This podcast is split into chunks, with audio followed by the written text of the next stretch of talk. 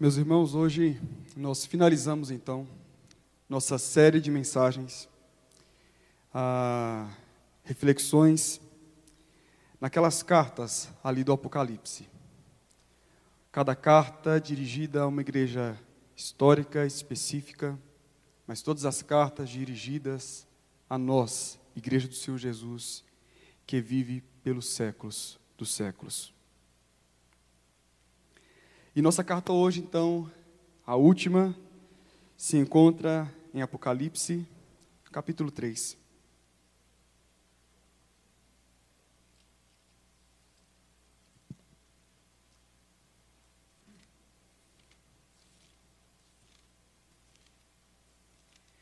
Apocalipse capítulo 3, versículo 14 ao versículo 22. Um pastor, um pregador batista, muito conhecido por suas compilações, ele foi responsável por, por compilar as obras de Spurgeon. Ele, o nome dele era David Ortiz. Certa vez ele disse: se você fosse preso por ser cristão, haveria provas suficientes para condená-lo? Se você fosse preso por ser cristão, haveria provas suficientes para condená-lo? A carta que vamos ler nos apresentam provas. Provas de uma igreja que estava longe de ser uma testemunha de Jesus. E assim diz a palavra do Senhor. Apocalipse, capítulo 3, versículo 14 ao 22. Ao anjo da igreja em Laodiceia escreve: Essas coisas diz o Amém, a testemunha fiel e verdadeira, o princípio da criação de Deus. Conheço as tuas obras, que não és frio nem quente. Quem dera fosses frio ou quente. Assim porque és morno e nem és quente nem frio, estou a ponto de vomitar-te da minha boca.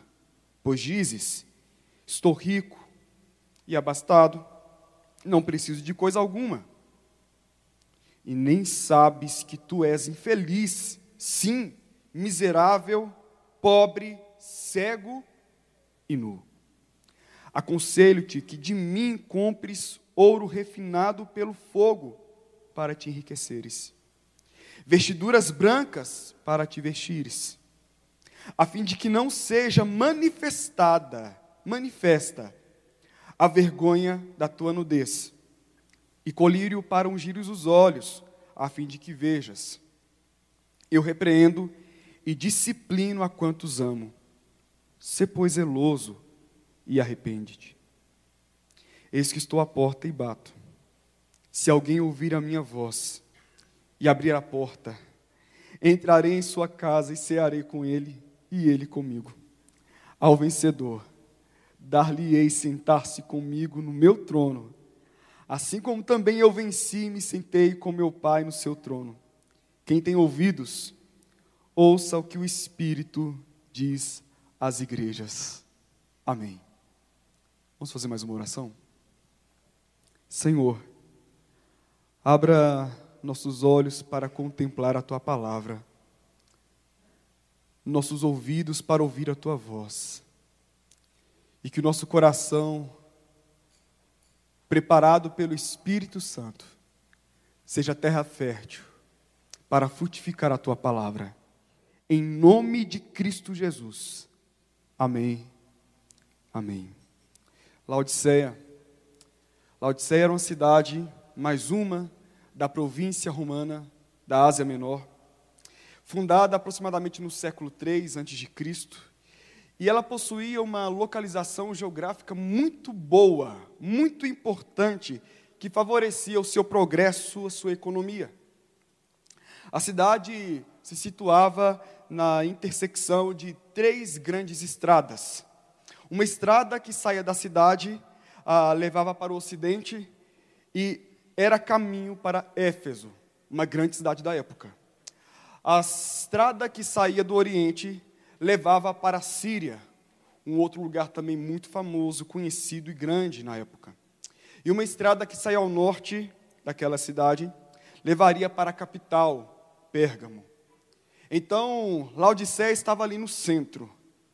No centro. E isso possibilitou que grandes comércios se estabelecessem ali. E que a cidade, então, começa a tornar-se o quê? Um centro bancário e financeiro daquela época. Então, se existia uma cidade rica, era a cidade de Laodiceia. Se existia uma cidade que era destacada pelo seu poder econômico, era a cidade de Laodiceia. Quando nós lemos a carta aqui, direcionada à igreja que estava naquela cidade, nós lemos uma carta lamentável pela descrição da igreja que lá estava. É uma carta onde Jesus identifica os pecados, ele nomina os pecados, e não há elogios. Não há elogios para Laodiceia. Em Laodiceia, não há possibilidade do calor espiritual que havia em Éfeso. Em Laodiceia, não há possibilidade do destemor, da ousadia, da coragem que havia em Esmirna. Em Laodiceia, não havia traços de lealdade e de fé, como em Pérgamo. Não havia a crescente obra que a igreja de Tiatira apresentava. Não havia, então, remanescentes fiéis, como a igreja de Sardes demonstrava. E não havia observância, prazer, busca, quanto à palavra de Deus, como havia em Filadélfia. Nós percebemos uma igreja onde Jesus olha para ela e apresenta, sabe o que? Denúncias. Denúncias. E isso está totalmente coerente com a própria apresentação daquele que escreve. Porque o texto diz: Estas coisas diz o santo, o verdadeiro, desculpa, estas coisas diz o Amém, a testemunha fiel e verdadeira, o princípio da criação de Deus, a testemunha fiel e verdadeira. Cristo aqui se apresenta como a testemunha, aquele que viu, aquele que conhece, aquele que sabe, ele é testemunha fidedigna de tudo aquilo que ocorreu e ocorre na igreja em Laodiceia. Essa testemunha fiel agora se levanta para denunciar os pecados, a saber, Jesus. Essa testemunha fiel é o Amém, é a certeza, é a verdade, é o sim de Deus, nele não há variação, não há dúvida. Tudo aquilo que ele diz é digno de confiança. Então, aquilo que ele está falando a respeito da igreja é verdadeiro, digno de nota. E ele faz então algumas denúncias quanto aos pecados que Laodiceia estava nutrindo. E o primeiro pecado que ele denuncia é o pecado da mornidão. Diz assim no versículo 15: Conheço as tuas obras, que não és frio nem quente. Quem dera fosses frio ou quente. Conheço as tuas obras, que não és frio nem quente. A cidade de Laodiceia, apesar do seu poderio econômico, ela estava situada num local onde ela não tinha aquele recurso mais básico para a sobrevivência, a água. Mas tendo poder econômico, sabe o que eles fizeram? Havia ali perto duas boas cidades, cidades que tinham esse recurso hídrico. De um lado estava a cidade de Colossos, e a cidade de Colossos era conhecida pelos viajantes, que andavam, andavam e passavam por ali, para tomar daquela água gelada que refrescava a alma, e assim dava força para que eles pudessem continuar suas viagens. Mas também havia, no outro extremo, uma cidade chamada Hierápolis, conhecida pelas fontes termais. Um lugar onde as pessoas iam para procurar é, medicina para o corpo, cura para o corpo.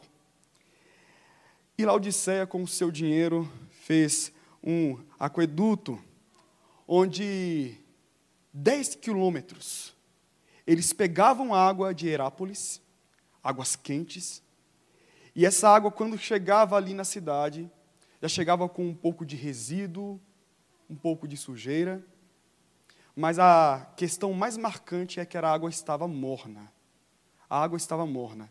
E muitos daqueles que tomavam daquela água de forma imediata tinham aquela sensação de vômito. E Jesus, então, usando essa figura de linguagem, esse elemento histórico, aquilo que o povo já sabia e conhecia, Jesus fala: Olha, a água fria, ela é boa para beber, refrigera a alma. A água quente, ela é boa, porque muitos acreditam que ela é medicinal, mas a água morna, ela me faz vomitar, e vocês me são essa água. As obras de vocês são mornas, as obras de vocês são mornas. E muitos, de forma equivocada, né, acreditam que ah, o frio aqui seria uma conotação para, um, para uma forma de expressão cultica. O frio, alguns acreditam, que seriam aqueles que não levantam as mãos, que não gritam, que não é, que se apegam ao lógico, ao racional, ao estudo. Não, não é isso. Outros acreditam aqui que, de forma equivocada, que o quente aqui da Bíblia, nesse texto aqui, se refere àquelas manifestações emocionais, né? Quando há choro, quando há riso, quando há grito, quando há alguma movimentação diferente cultica. Quando, na verdade, tanto frio como quente aqui são bons. São bons. Porque o frio tem o seu valor, o quente tem o seu valor, mas o morno serve para vomitar. E é isso que o Senhor está falando. Quem dera fosses frio, para refrescar a alma do, daquele que está sedento. Quem dera fosses quente, para trazer cura àqueles que necessitam. Mas as obras de vocês nada faz. As obras que vocês produzem nada geram. A mornidão é o estado de apatia, de indiferença. A mornidão é, ela reflete aquela falta de interesse, de atenção, falta de cuidado, de consideração, é descaso, desdém com a obra do Senhor, com as coisas do Senhor. O estado de mornidão, ele é vivido de forma prática quando há, de alguma forma, a tentativa de lapidar o cristianismo, lapidar o paganismo e conectar ambos. A monidão é a expressão religiosa que busca, de alguma forma, relacionar, colocar à mesa para comer juntos o certo e o errado, o moral e o moral. A mornidão, muitas vezes, é a expressão religiosa quando tenta, de alguma forma, amenizar a ofensa do pecado e minimizar, rebaixar o padrão da santidade. Quando eu tento, de alguma forma, amenizar o pecado, a gravidade, a odiosidade do pecado, e rebaixar o padrão de santidade, conectar os dois no mesmo conteúdo, eu começo a desenvolver uma espiritualidade morna. Tanto faz, tanto fez. Tanto faz. E essa mornidão, por diversas vezes na Bíblia, apareceu na Bíblia com outros nomes. O profeta Ageu, quando ele se levanta para proclamar a palavra do Senhor, ele exorta, ele condena os homens de sua época. Ele acusa aqueles homens de descaso com as coisas de Deus, com a casa de Deus.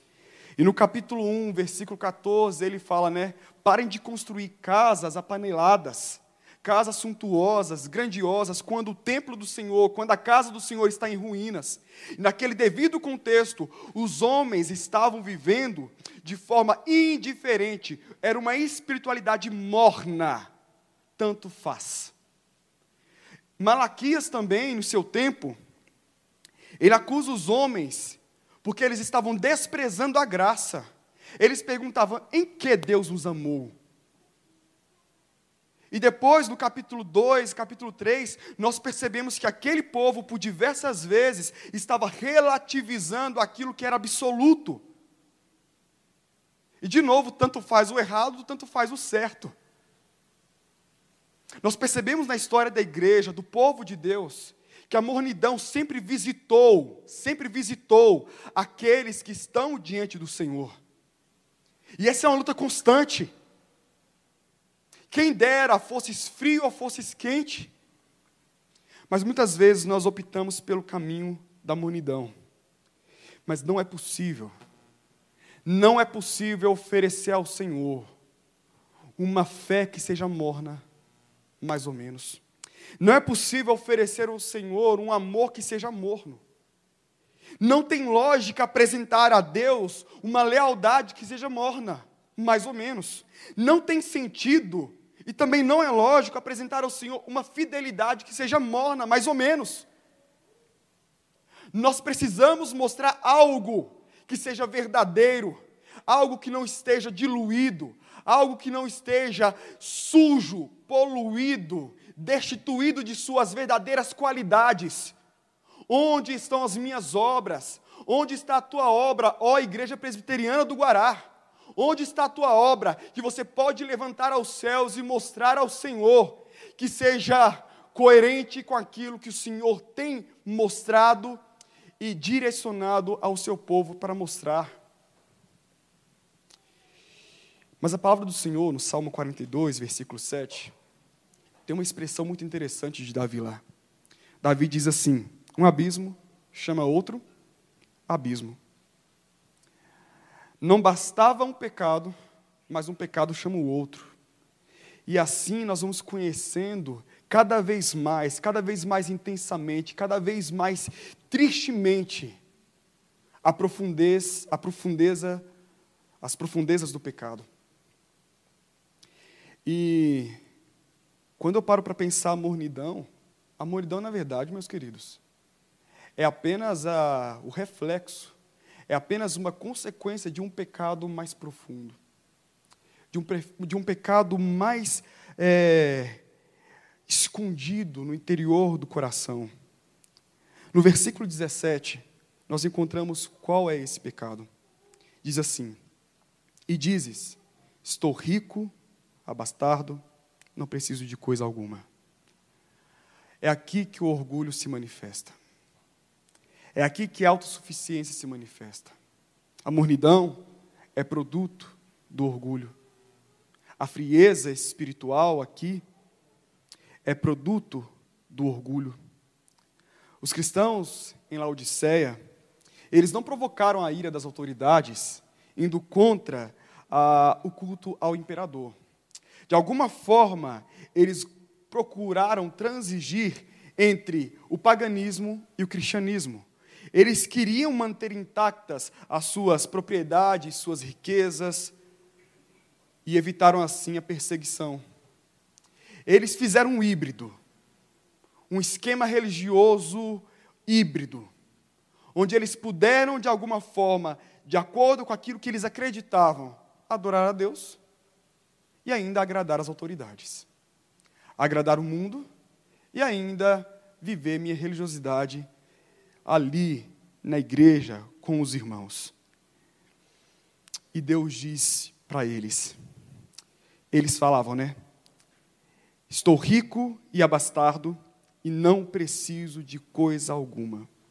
Quantas vezes nós, em nossa vida espiritual, mergulhados no orgulho, nós temos a tendência de sobreestimarmos. Nós não enxergamos quem somos de fato. E essa sobreestima aqui é alimentar um apreço acentuado, exagerado a meu respeito. Eu sou bom demais. Eu sou querido demais. Eu sou rico. Sou bastardo. Eu não preciso de nada. E Laodiceia possuía essa postura de se olhar no espelho e ver beleza, e ela não conseguia ver a podridão que havia em seu coração. E é por esse motivo que vem a palavra de Jesus, o diagnóstico de Jesus, o diagnóstico realista, dizendo: nem sabes, tu nem sabes, mas você é infeliz. Tu nem sabes, mas você é miserável, pobre, cega e nu e nua. A leitura que Jesus faz de Laodiceia, a leitura que Jesus faz daquela igreja é que ela estava vivendo num alto engano ela não se percebia, ela não se enxergava. Seu espelho estava um pouco sujo, sabe? Eles não eram aquilo que eles achavam que eram. Eles não eram aquilo que o dinheiro deles alegavam que eles eram. Eles não eram aquilo que suas propriedades, seus reservatórios apontavam. Não, eles não eram nada daquilo. Eles eram aquilo que Jesus estava mostrando e eles eram infelizes. E eu imagino a reação de uma pessoa que está em plena festa, celebrando, cantando, dançando, alegre porque está vestido, tem ouro, tem uma vestimenta legal, se diz ver, enxergar tudo, mas de repente alguém corta o seu, digamos, barato, sua alegria, e fala o seguinte: olha, você é infeliz. Esse sorriso é um sorriso amarelo, você é infeliz. Você não descobriu verdadeira alegria. Sua roupa nada vale. Teu olhar nada diz. E é por esse motivo que Jesus então propõe um tratamento contra o orgulho. Jesus propõe aqui para a igreja um tratamento contra aquele, aquele orgulho. No versículo 18, Jesus disse: Aconselho-te que de mim compres aconselho-te que de mim compres. Eu acho interessante essa, essa expressão. Jesus se apresenta agora como um mercador, né? Como um mercador. Alguém que tem alguns objetos ou algumas coisas. E ele então oferece esses itens, esses objetos para essa igreja. Primeiramente, nós partimos da ideia que Laodicea era orgulhosa por sua riqueza, pelo seu ouro. O historiador relata que no ano de 61, Laodiceia foi acometida de um terremoto que devastou toda a cidade. E naquela época o império ofereceu ajuda financeira para que a cidade pudesse ser reconstruída. E segundo os historiadores, a cidade recusa a ajuda do império, porque eles tinham recursos suficientes para levantar a própria cidade. E assim eles fizeram. Laodicea era conhecida pelo seu orgulho, orgulho pela riqueza que tinha, orgulho pela riqueza que exibia, orgulho pelo ouro. E o Senhor Jesus Cristo se apresenta para aquela cidade dizendo: Eu te aconselho, compre de mim ouro refinado. O mais interessante é que, partindo do pressuposto que o próprio Cristo Jesus disse que ela é miserável, aqui ressoa para nós a palavra que se encontra lá em Isaías 55, quando o Senhor, por meio do profeta, diz: Todos aqueles que não têm dinheiro, venham a mim e comprem de mim. Comprem de mim o pão, o alimento, o ouro, aquilo que necessita. Desde Isaías e aqui também é, para Laodiceia, nós temos um convite gracioso de Jesus. É certo que eu jamais terei condições de comprar algo do Senhor. É certo que eu, pecador miserável que sou, jamais terei condições com minhas obras, com minha postura, com minha vida, com minha pretensa dignidade, alcançar alguma bênção de Deus. Esse convite de Jesus para a Odisseia é um convite para que ela reconheça que o que ela precisa é de um tesouro inestimável, inigualável em valor, e que só pode ser alcançado por meio da graça. Ele nos oferece por meio da graça: vem, vem, compre de mim. Ah, mas eu não tenho dinheiro. Sim, você é miserável, mas vem, venha para mim, porque eu darei. Não há nada em você que possa angariar, conquistar, decretar essa bênção. Mas vem, porque em mim eu sou o proprietário desse valor, desse tesouro inestimável. Laodicea era orgulhosa por sua indústria têxtil. Laodiceia era responsável por vestir praticamente toda Roma. Ali, aos arredores de Laodiceia, criadores de ovelhas criavam suas famosas ovelhas com lã escura. Elas produziam uma lã mais escura. Alguns acreditam no violeta, outros falam sobre o tom negro mesmo daquela lã, da qual eles produziam vestimentas. Vestimentas que então eram exportadas, importadas por toda a, todo o Império Romano.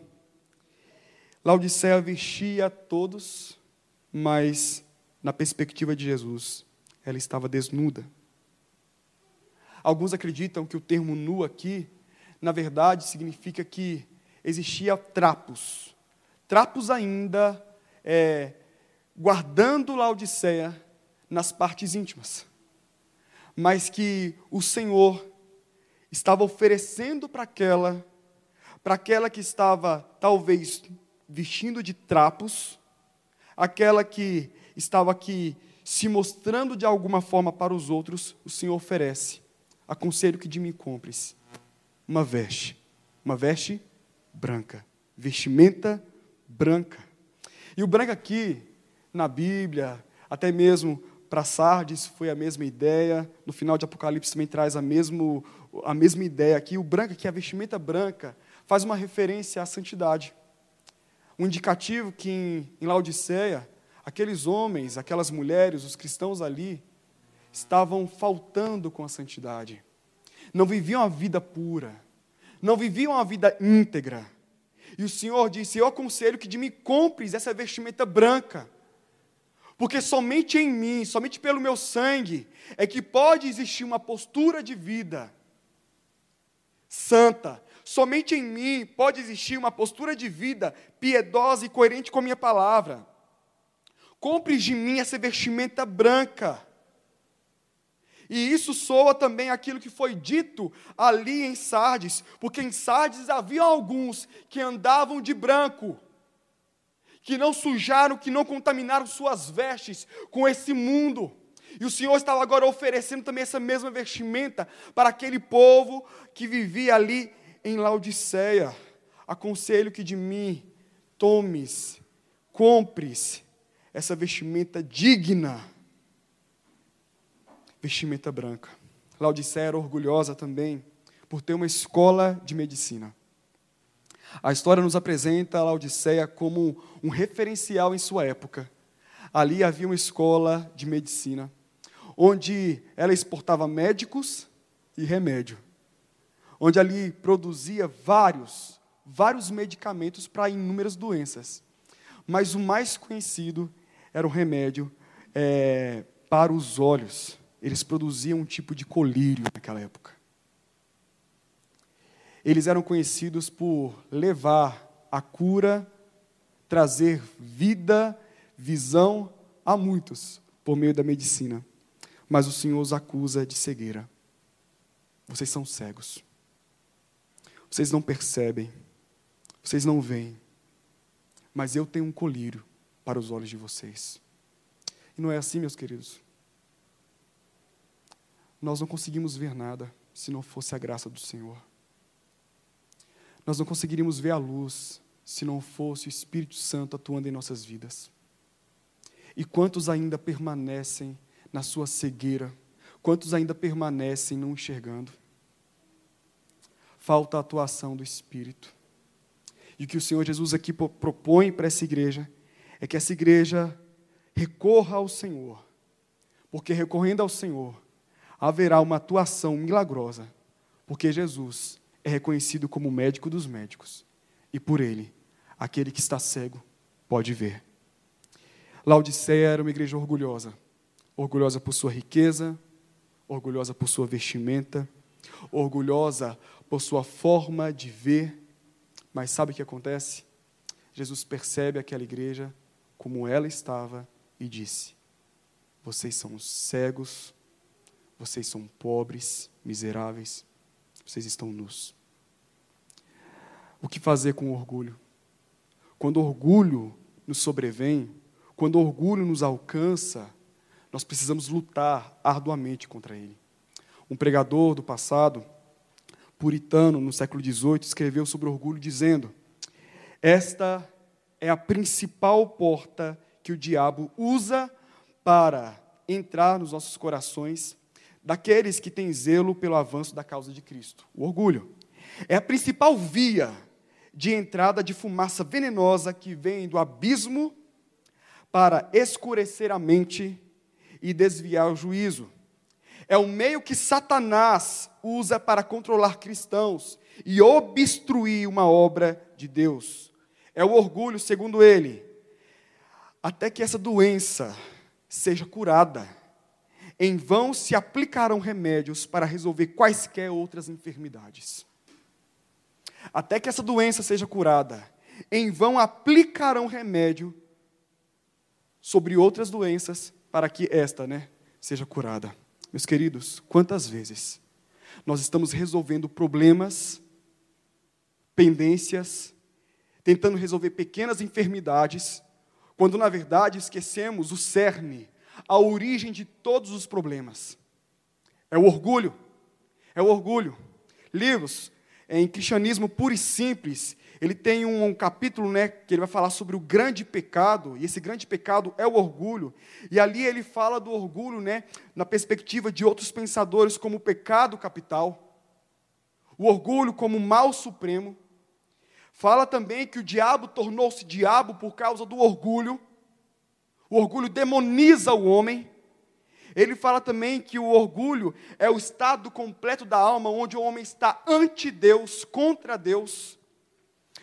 O homem pode orgulhar-se de todas as decisões que toma, e quando o homem orgulha-se do seu orgulho, ele está deixando de ouvir Deus para ouvir o sibilar da serpente, do diabo. Isso é o orgulho.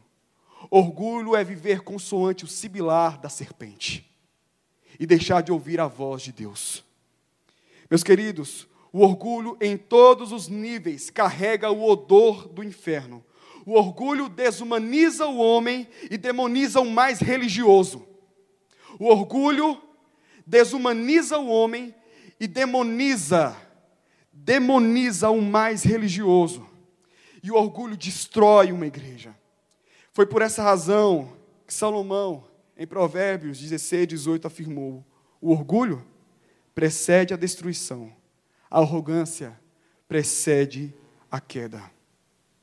É inevitável. O orgulho alcançará, a queda, a destruição alcançará aquele que é orgulhoso, arrogante. É por isso que Jesus disse: Aconselho-te, abandone o orgulho, compre de mim, compre de mim aquilo que você não tem merecimento para comprar. É pela graça. E aqui no texto, nós não temos elogio, mas a graça, ela ecoa de uma forma tão grandiosa, quase que ensudecedora. A graça é percebida em cada detalhe. E no versículo 19, nós temos a seguinte palavra de Jesus, palavra graciosa. Eu repreendo e disciplino a quantos amo. Se pois zeloso e arrependa-te. Eu repreendo e disciplino a quantos amo. Essa é uma citação de Provérbios.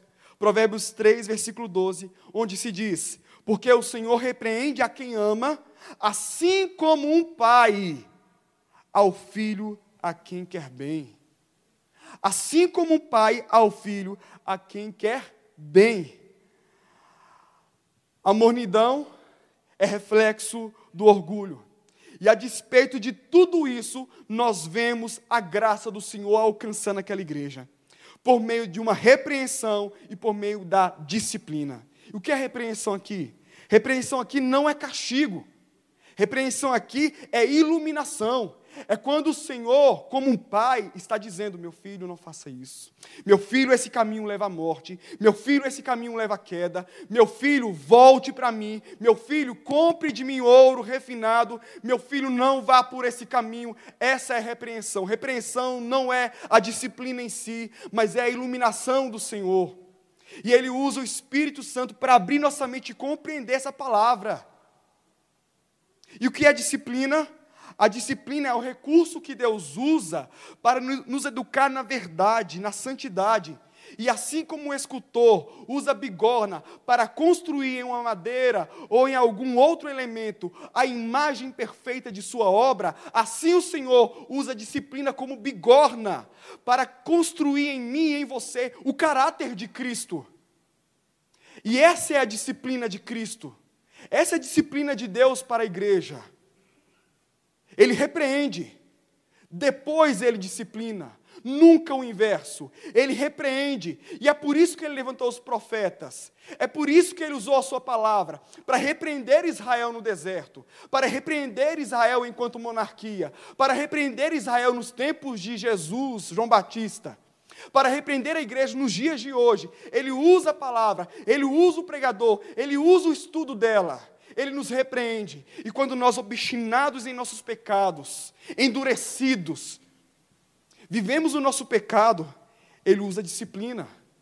E tanto repreensão como disciplina, ambas são ofertas da graça, meios da graça. Porque o Senhor repreende a quem ama, assim como o Pai que ama o filho a quem quer bem. É para o nosso bem. É para a nossa alegria.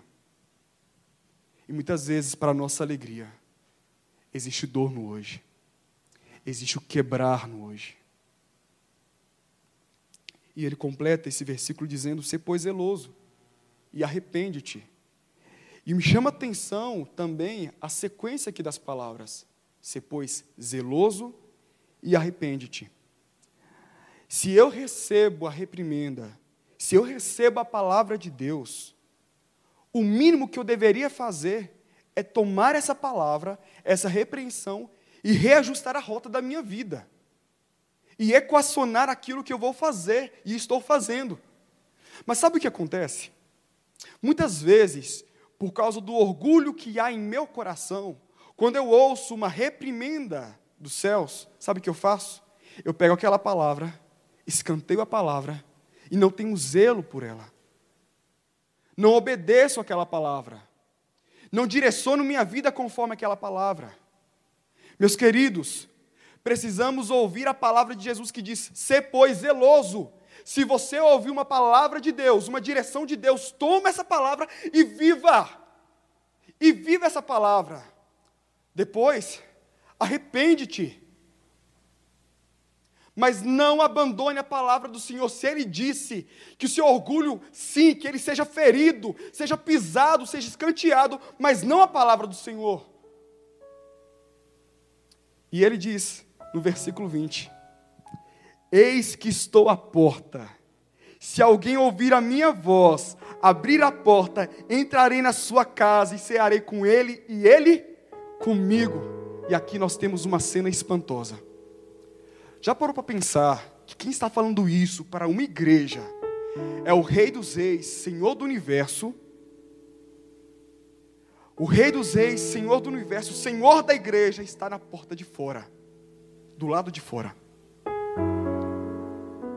E ele está dizendo alguma coisa para a igreja, porque a igreja está não somente ouvindo a batida na porta, como também ela ouve a voz daquele que diz lá fora.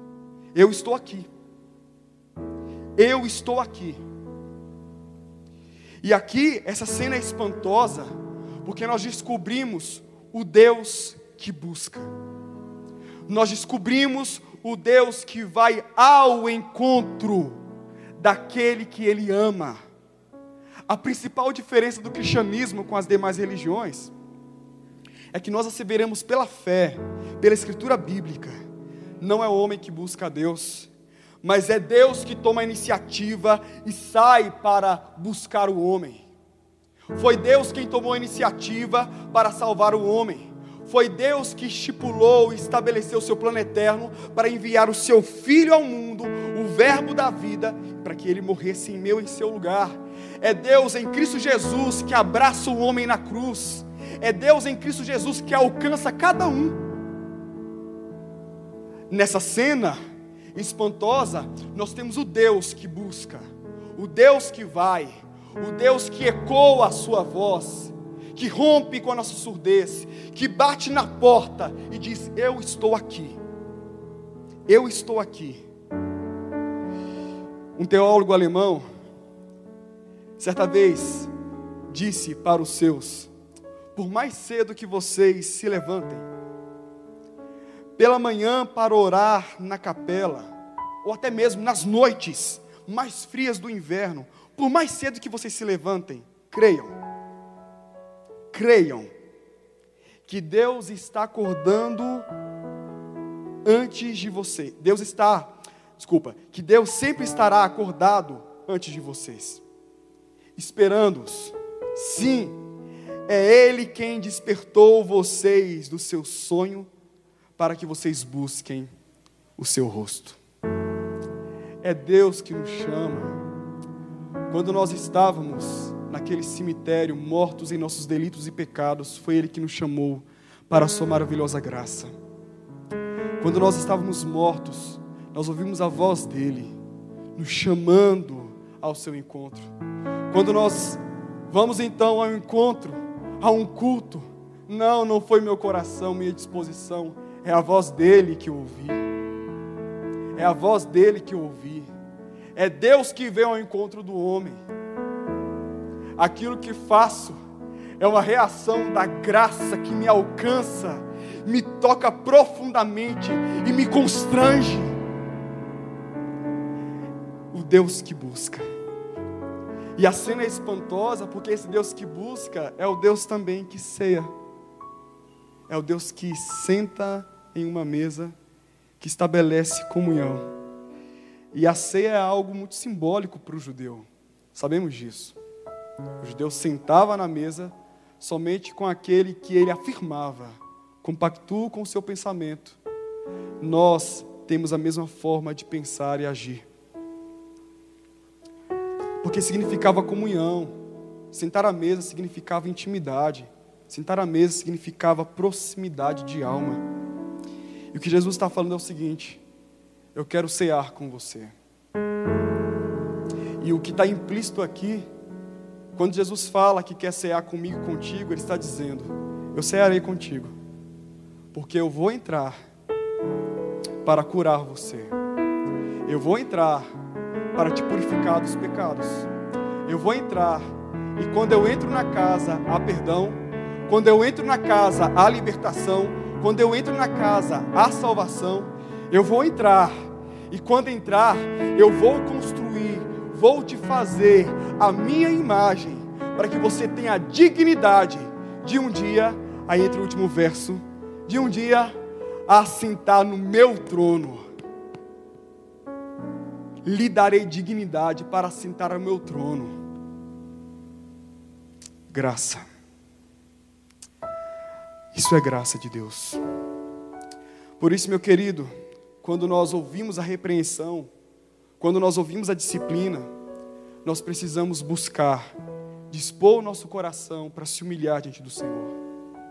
Tiago 4, versículo 6 diz assim: Deus resiste aos soberbos, mas dá graça aos humildes.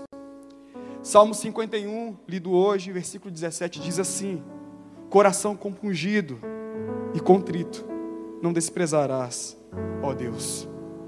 E Isaías 57, eu chamo sua atenção para esse texto. Olha o que diz. Porque é assim diz o alto, o sublime, o que habita na eternidade, e cujo nome é santo.